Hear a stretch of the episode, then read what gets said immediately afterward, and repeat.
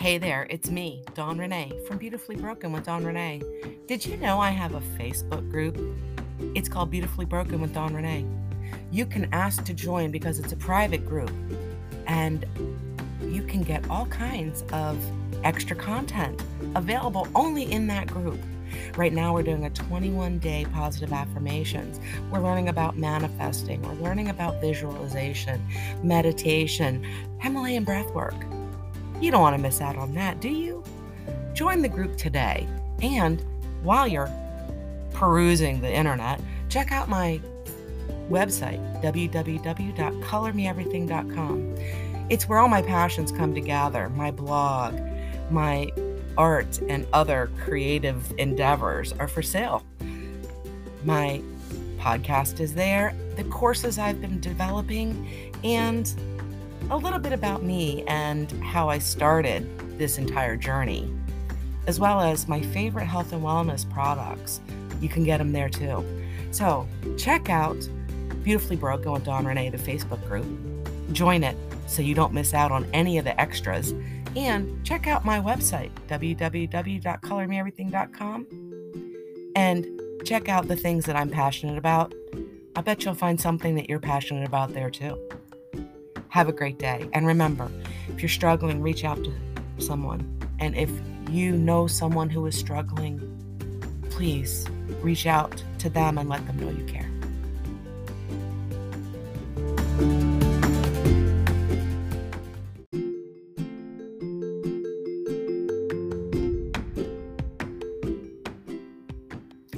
This is Dawn from Beautifully Broken with Dawn Ranae, the podcast. And we are continuing our series on Faces of Widowhood. And each Thursday for the next several months, we will be having a conversation with a widow or widower.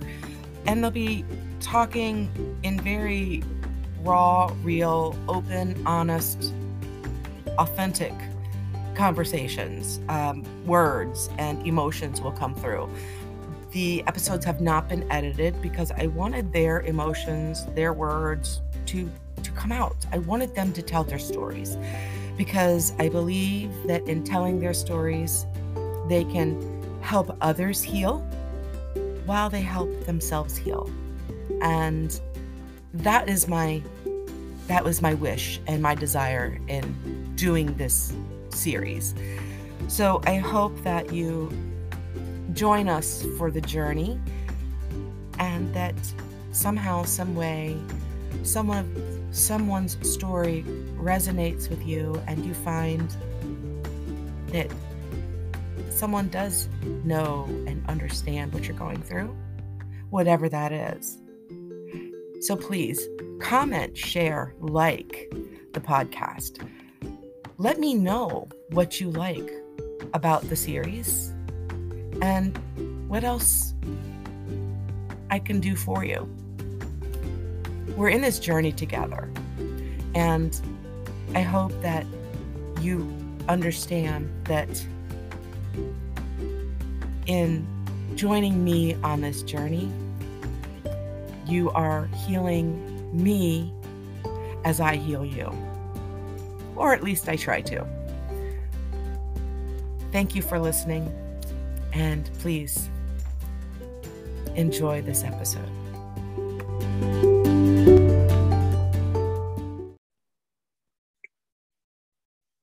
Hi, and welcome to today's episode of Beautifully Broken with Dawn Ranae. We continue our series of Faces of Widowhood with Marcia, a person who I have met online through a widows support group.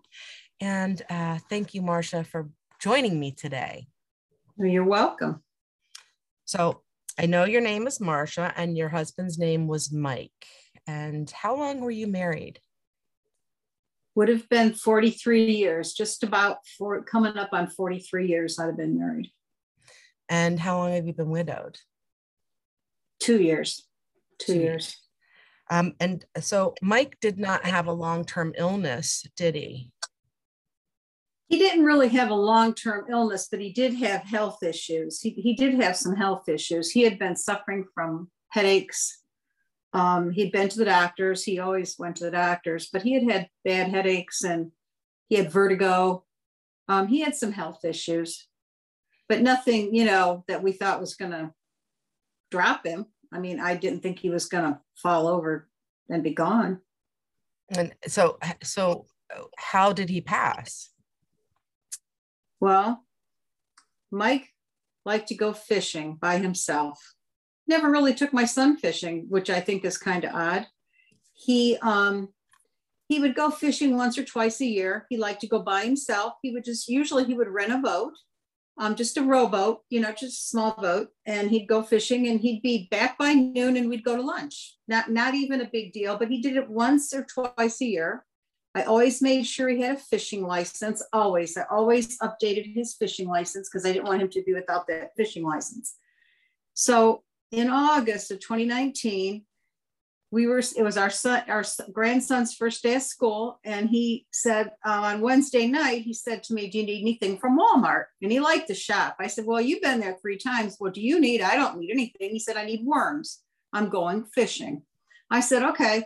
I don't need anything so he left to get the worms and he came back. I think I didn't even know he was going fishing the next day. He just popped it on me. I said, okay, no problem. So that morning, I was awake kind of when he left, but I didn't get up out of the bed. I didn't want to, you know, interrupt his flow.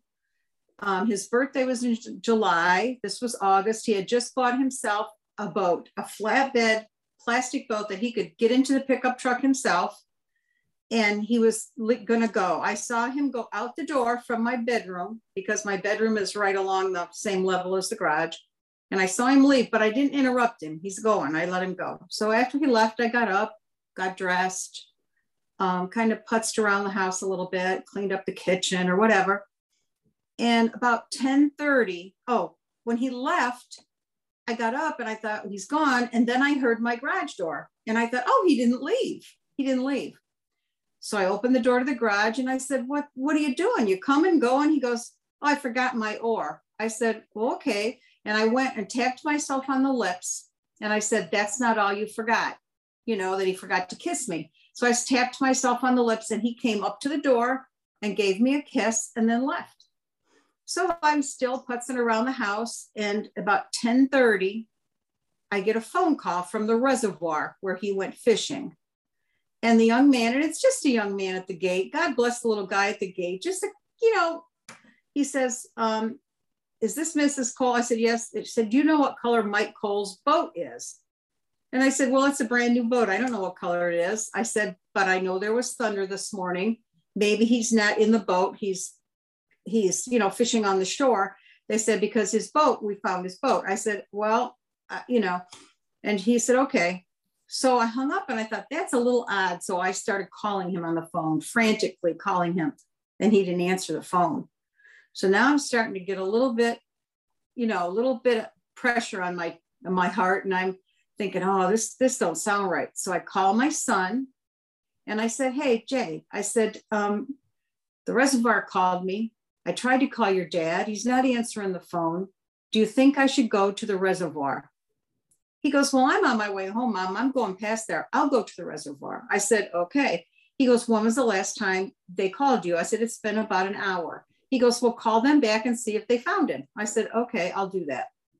So he goes on his way. I call the reservoir back, and the young man answers the phone. And I said, Have you located Mr. Cole? They go, He said, Well, the police are here investigating, but he didn't tell me what they were investigating. I thought, oh, okay, my son's on his way there. And I, I, I, when I hung up the phone, I kind of just had such a sinking feeling in my heart.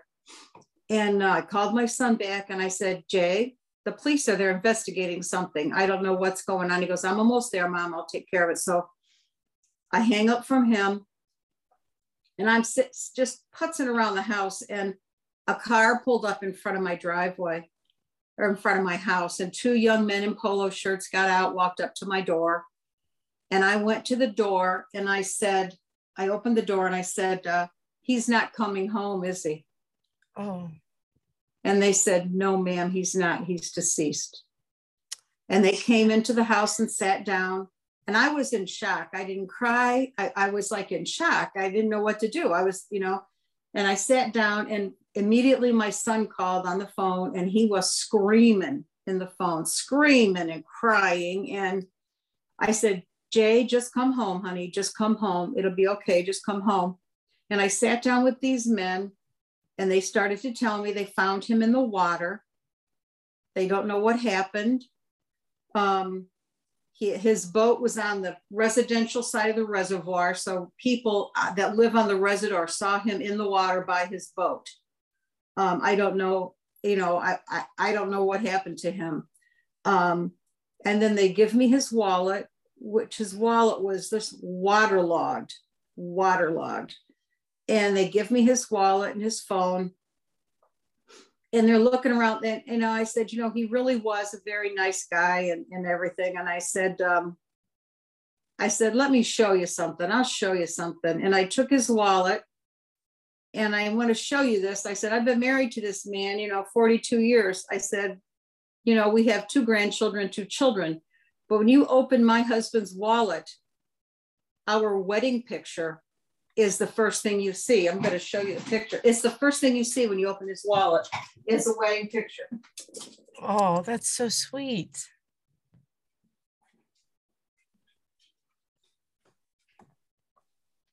And this so I showed the man the wedding picture that was in my wallet, in his wallet.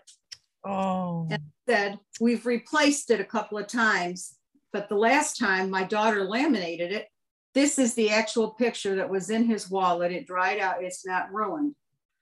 And and I said he carried that for 42 years. Mine was the picture you saw when you opened his wallet, not his.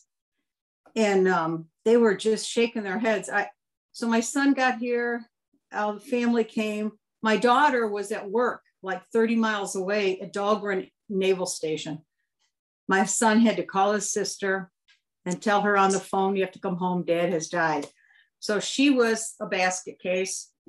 The two grandsons, it was their first day of school. They were nine. Um, they loved their grandpa. He loved to play with them and do things with them. So they were pretty devastated. Um, I, I, was just in such a shock, and I and I do take a antidepressant. I was having a hard time crying. You know, I was all really in a state. I, I I sometimes feel bad about how I didn't really I thought I would just break down into tears and be in a puddle on the ground, but I wasn't. I wasn't. And my children, and I have not done banking for over 20 years. My husband did all of that. And he did it online. And I didn't do that online. So my children stepped right up. They started, you know, finding passwords and and things like that. Um, and my health was good. So he left me at a time when I was in good shape. I could drive. You know, I went a couple years where I couldn't drive at all. I know that you have had some health issues yourself. So, um, were they prior to this, or have they been since, or has it been ongoing? My, my health issues um, really are kind of silly. Well, they're not silly. They're they're very very serious. I have hydrocephalus. I have water on the brain. Right. It was undiagnosed for years, and I had one surgery. I had spinal fluid coming out of my nose, so I had a very extensive surgery where they cut me ear to ear and really did extensive things, and I didn't come out of it.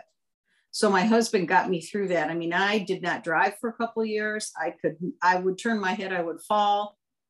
Um, it, it was really, really rough, but he got me through that. And uh, I, I don't know how I managed to, you know, every day I think um, I'm blessed. Every day I think I don't know how he got me to this place. I, you know, and I didn't even get to have his body right away. They had to send him for autopsy because they didn't know what happened. My only sad part was I hope he didn't drown. I didn't want him to have drowned. I, to me, that's a scary, scary death. So I didn't want him to drown. Um, and I, I couldn't make a funeral arrangement. I knew he wanted to be cremated. My son comes out of the office here at the house and says, You know, mom, I'm not want you to go cheap or anything, but you know, it's a lot less expensive if you just there's a crematorium at the one funeral home. And you know you can just have that done. You don't have to have the whole you know funeral home thing. And and i said oh go cheap. Your father loved cheap. And uh, you know, so he died on the 13th of August. We didn't get his body back until just about Labor Day. Wow. My church, God bless my church. I, I, I do not know how I'd have done this without the support of my church. Priest came to my house. We talked about what would happen, what we could could do. Um, I never had his body, you know, nobody viewed him when they brought his body back. My daughter in law, my daughter, and I, and my sister went to the funeral home. So I said, I have to see him. I have to know if it's him. My son would not get out of the car and come in. My brother and sister in law, my sister were visiting from Ohio. So my my sister, my my daughter in law, my daughter went in, and we're you know standing over him. I looking at him. I said, ah, "It's him." I was sad it was him.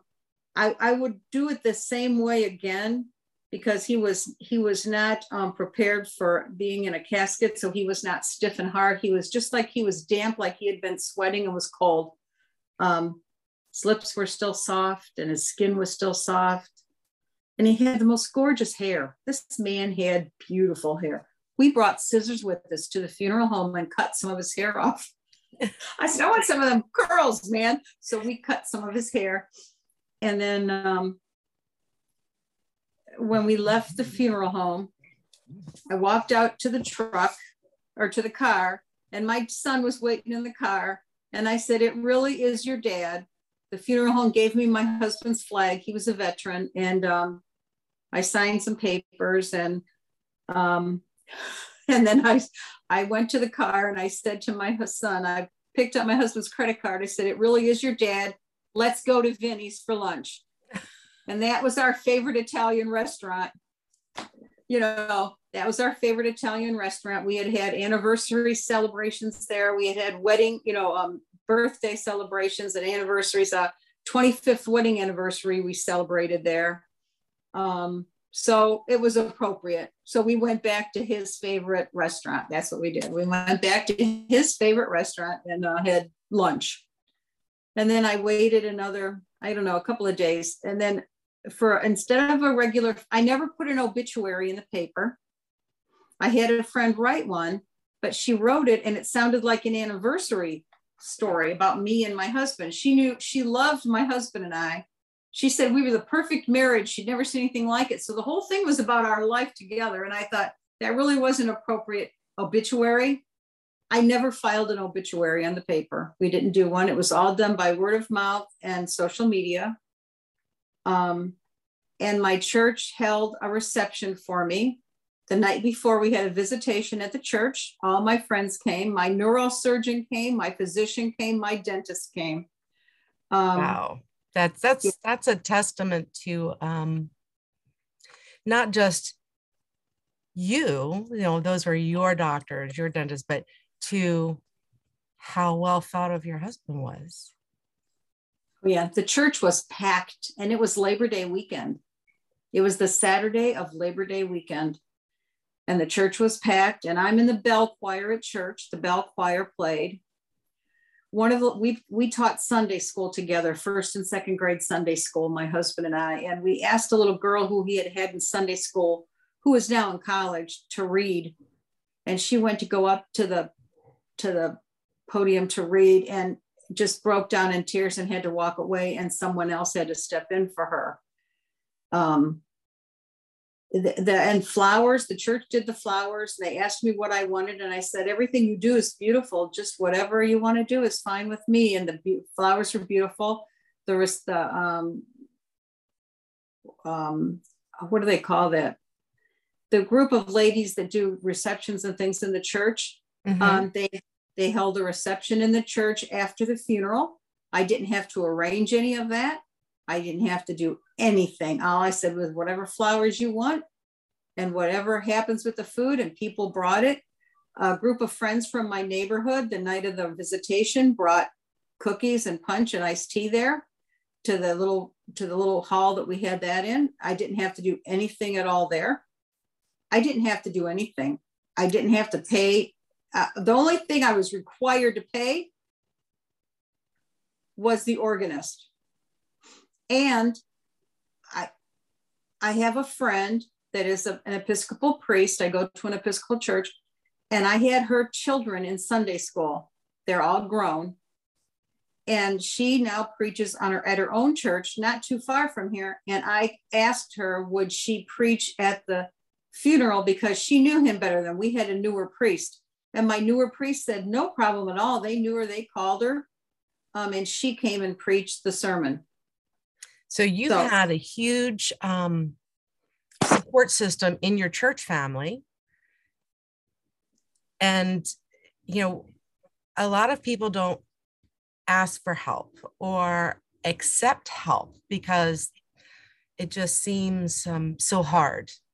Um, how did that help you having that group of people come and lift you up and support you and make it so easy for you to be able to celebrate your husband without having to worry about the details. And afterward how did that help you? How has that helped you since? I, I don't know what i would do without my faith community. Um, they helped me through brain surgeries. Um, they've helped me through everything i've gone through in my life they were um, so just they were there if i needed them. I could call i mean i could call somebody just to take me to a meeting. I could call people just to drive me to the store. They they were they're just they're just a good community and and i've been very active in the church but i know we reach out to people who aren't active in the church. And my husband was very very you know generous with money and time. Um, and i think it's a real testimony to you know when you when they say you receive back tenfold you really do receive back tenfold. For i have to say that i've received back tenfold. There's no doubt in my mind. I can you know um, and my husband worked hard his whole life. Um, he retired. I'm in this i'm in a big house not a massive house but it's a big house and I don't have to move. I can pay my mortgage. I can pay all of my bills. I don't have to leave if I don't want. I can just stay here in this house that he built for me. Um, we were planning to move, he and I, to a, you know, like a 55 in community, but I think right now I'm just staying. Um, my daughter would kind of like to live with me, but I don't think I can live with her. So we're putting that off. Um, you know, that's too much. I don't think I could do that. But my children are close. My daughter is four miles, and my son is now about 50 miles. He just recently sold his home and moved about from about, about 40 to 50 miles south of him, of me. And he's here a lot. So both children are available. My son-in-law does all of my yard work. My daughter-in-law is a gem. My, my children really are very supportive. And my daughter's comment after her father died was, um, we know what he expects of us. We know what he expects of us. And um, my children were only ever severely um, disciplined by their father, each one really good time where they really, and really was for disrespecting me. You just didn't do that in my house. And um, my daughter had, oh, my husband, she was, we had a split flare home and she was in the basement and my husband heard her down in the basement and she called me a not nice word. And my husband was down those steps and physically, physically had her against a wall and was right in her face. And my husband was six foot three, 240 pounds, wasn't a little man and was in her face and you don't talk to my wife like that. And i will i love her more than i will ever love you and you will not do that to your mother. Let me guess and she my, was a teenager. She was. And my son one time was walking down the stairs and flipped me the bird and my husband saw it in a reflection of a window and did the same thing to him. Flew down those stairs threw him against a wall and said not ever will you treat your mother like so to the children it's funny because they both know that they never had to they just weren't disrespectful so you know he took care of it real quick it was funny no on his last birthday was in july the kids have a video of my husband with his arms in the air and he's going, whenever two or three are gathered, it's a cake occasion. he loved cake and he loved sweets. So that's one of our last fun, you know. And we have a camper, so we go camping on his birthday. The family, the whole family goes camping on his birthday. Oh, that's what I was going to ask. Has has your family, you know, become closer and more attuned to each other's needs, or were you already like that? We were already like that. I think we were more like that when he was here. I think there's a little bit less of it since he's been gone um, because you know I don't demand too much of them. He would say, "You're going to be here this day, that day, and that's it." There'd be no questions asked. Um, but you know, we are very close. My daughter's got twin. I have twin grandsons. They're 11, and they're about about five miles from me. So I watch them. I don't watch them. I don't have to watch them. They let their self in from school, but I go see them every Wednesday because since they were toddlers, that was NAMA day. Yeah. It just we called it that. And I, so they like to still see me and I'd love to take them out to lunch and to events. Um, my daughter includes me in everything during the pandemic. I was part of her pod. Um, people would say, well, you're not really part of her pod. You don't live with her. And she said, no, everything we do is to protect my mother and my children. And I never had to not have my grandchildren to hug and love on. Oh, Where some people were separated yes we we were the separated kind. We um yeah for over a year almost a year i didn't see my parents i didn't see my grandkids. So yeah i i i you know and and that's hard because your husband died just prior to covid starting. So without that that connection with your daughter and being included that that could have been devastating because of the isolation um, and everything being so it would have been. um, that would have been very devastating. And and so I'm very glad that you had that. You know, when the world was supposed to be staying away, at least you had that connection, that family that you could still be with. Um, now I know that um, you had had health issues, and that um, you know you and you know people often feel a guilt as the surviving spouse um, and I know that you did comment and the questionnaire I had given you that, you know, you felt like it should have been you because of all your health issues. Um, do you, do you still struggle with that? It's been two years. Do you still have moments I do. that? I do. I still don't understand how I could stay. I mean, I was very close to death several times, very close to death. Um, and but I, you know, I know my husband would not have wanted me to think that way, but I'd much rather that, you know, there's there's been a lot of times where I wish I was with him now.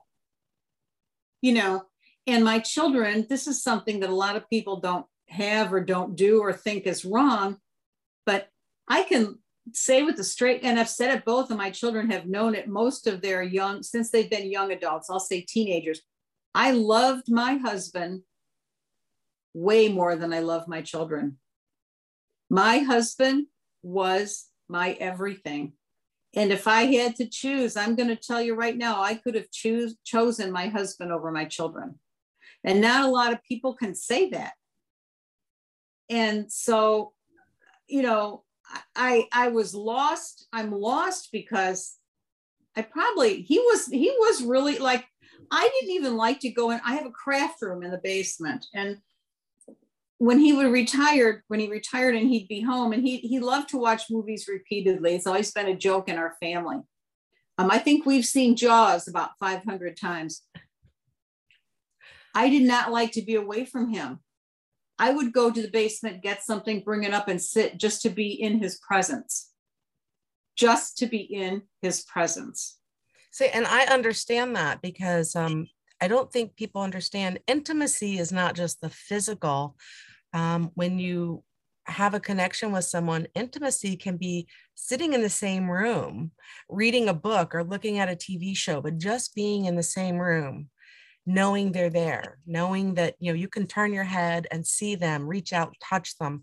Um, that's a, a, a and sense of or a type of intimacy that um, I don't know how many people have experienced it. That's how my husband and I were. And that's very much what you're describing too.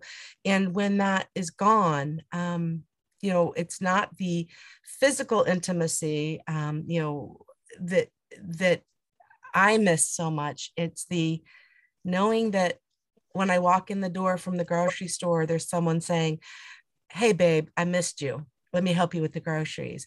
Or um, you know he worked from home and coming downstairs and getting a cup of coffee and taking it to him and watching the morning news while he was on a conference call and we're both sitting there drinking our coffee together. Just being present together. You know and and that is something that is is hard when it's gone to try to adjust to because it's it's such an adjustment. Um, so, how are you dealing with that adjustment? I don't think I'm dealing with that adjustment as well as people think I am. I think people think I'm doing way better than I'm doing because I, I do miss him every moment. You know, when I get up in the morning, um, I can remember the last few months because he had had so many headaches and every time when if i got up after him and i would see him sitting in a chair i would be telling myself please don't be dead in that chair when i come around that chair you know because i was worried about him because he had, had these headaches. Um, i just you know um, i do know that he was dead before he hit the water he was he had an instant death. It was a vascular thing. So it probably had to do with the headaches and he was dead before he hit the water. That was a blessing. But i every day i i wake up i like when i drive to church to go to bell choir. I'm coming home at 8 30 at night and i don't and i you know i'm not afraid at all in my home. I live in a nice neighborhood and everything but just to know he's there if something happens and and and he's not you know, he's not there. Yeah. No, I and I don't think people realize, you know, you can have joy in your grandchildren and joy with your family um, and be smiling, but on the inside there's this empty space that just there. is always there. And um, so as we wind down, I I I want you to think about, um, you know, if there is something advice or um, something you've learned as you've gone through these last two years, and someone that is new to this widowhood community, what is something that you would tell them that would be helpful that you think you or you know that you wish someone had said to you or that you know you think someone would gain some help from? Well, one of the things that I'm finding is when you make decisions, they always say don't make a big decision that first year. But if you have children, as I do, don't let them know you're thinking about big changes because, or anybody, because then when it falls through, then you're, you know, and you just want to change your mind you get a little bit of judgment because you're changing your it sounds like you're changing your mind all of the time. And what it is is when you had your spouse you could talk those things over every day for months and months and months and make decisions up and down back and forth this way that way. But once you've spoken it other people think it's true. And then you, when you're changing your mind or it didn't work out you have to backtrack or look like you didn't know what you were doing and I, you not having the soundboard is hard. So if you're going to make decisions, think about them in your own self. I, I almost wish I had not ever told anybody anything else I thought about doing. Some things you need to hold to yourself. You know, and that's that's that's actually really good advice because when you're used to having that other person to throw ideas back and forth, um, and then that's gone, um, and then you have to make the decision you want to talk to people about it but they don't understand always what well, you I really refinanced, need. As an example, I refinanced my house. And because I re- refinanced my house, Um, my children were giving me advice on that. And, you know, I really didn't take any advice from them. I got online, I did it all. I did learn how to bank online. I did learn all of that. And I managed to do a whole mortgage by myself, no help from my children, and, and got it done. And, and that's one of the things I'm most proud of. I, you know, and I didn't like the fact that I needed my husband's name off of the house, but I did. Um, because taxes are a nightmare and you want everything to be simple.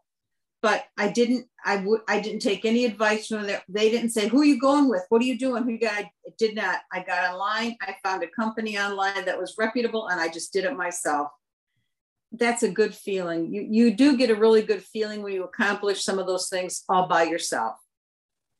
And, and I do have a therapist who's helping me make some of those decisions. That's the person to sound off to as a professional. I want to say that too. I would use a professional for soundboarding. That's good advice as well, because so many people don't reach out or they feel like there's a stigma. If they reach out, then that means that they're not coping well. And it's not that we're not coping well. Um, it's just sometimes it's nice to be able to talk to somebody who is not related to you, who does not have um, yeah a vested interest in your emotional well-being to be able to say whatever it is that's on your mind and not get judged and be in a safe zone.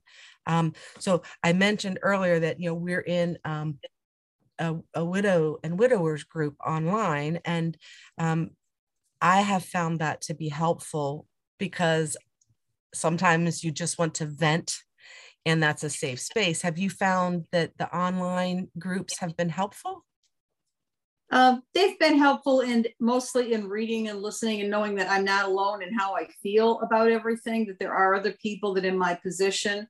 And I have a few friends that have been widowed from high school that I've reconnected with um, that are having a really hard time. Um, and then I, you know, then I just tell myself that I'm very blessed. And that's that's not always an easy thing to say, you know. I, I'm alone, but I am blessed I, you know, I really am. I mean, my husband never, ever, ever said an unkind word to me in 42 years. He never said an unkind word to me, not once. And, you know, that's, I just have to hold on to that. Although he's been mean to me in every dream I've had since he died. He Isn't that odd? Isn't that's just like the oddest thing? He has been mad at me in every dream. I'm thinking, well, I don't know what that's about, buddy, but you can just get over it. you know, well, I I love your advice. I I love that you you said you know find a professional to be your sounding board, um, and to you know think about the decisions that you have to make, but then you know sit with them a little bit. Don't rush into anything either, which is very important yeah. because as as we know, um, we can seem to be doing just fine, but on the inside, we're crumbling. You know, you smile through the pain, and that hole that is a part of you that's missing is still there. And, um, you know, well, it has to be okay to break down and cry. It has and, to be okay to break down and just lose it. You have to be able to lose it if you need to. And, and I do that often. And, and, and that is exactly um, why I wanted to do this this series because I wanted people to hear stories and be able to connect with other people through the similar you know stories and feelings and emotions and understand that we don't get it right all the time. There is no right, there is no wrong. It just is. And we just cope the best we can. And hopefully, um, by having your story someone hears your story and understands that you know they're doing okay that it's okay to not be okay sometimes that it's okay to you know love your children but still miss what you had and that that partner in life. And um, it doesn't mean you don't love your family it just it's okay to miss that part that's you know gone. Um, but I want to thank you again, Marcia. Thank you so much for sharing your story. And, um, you know, I hope that um, it touches other people the way it touched me. So well, thank you. Thank you.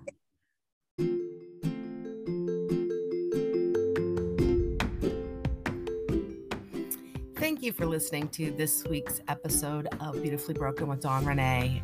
I'm so happy that you have decided to join me on this journey. And I love hearing from my fellow journeyers, um, my friends, my family. That's what I consider you. So please, you can follow me on Instagram at Dawn Ranae underscore H, on Facebook at Color Me Everything. You can find me on my website at www.colormeeverything.com. And again, here on this podcast, Tuesdays and Thursdays, and I throw in some extra content now and then. But if you're a part of my Facebook group, Beautifully Broken with Dawn Ranae, you get extra content, a lot of good content. So if you want to find out more about that, just look it up on Facebook, Beautifully Broken with Dawn Ranae, the Facebook group. Thank you for supporting me. Thank you for joining me. And until next time, stay safe, be well, take care of each other.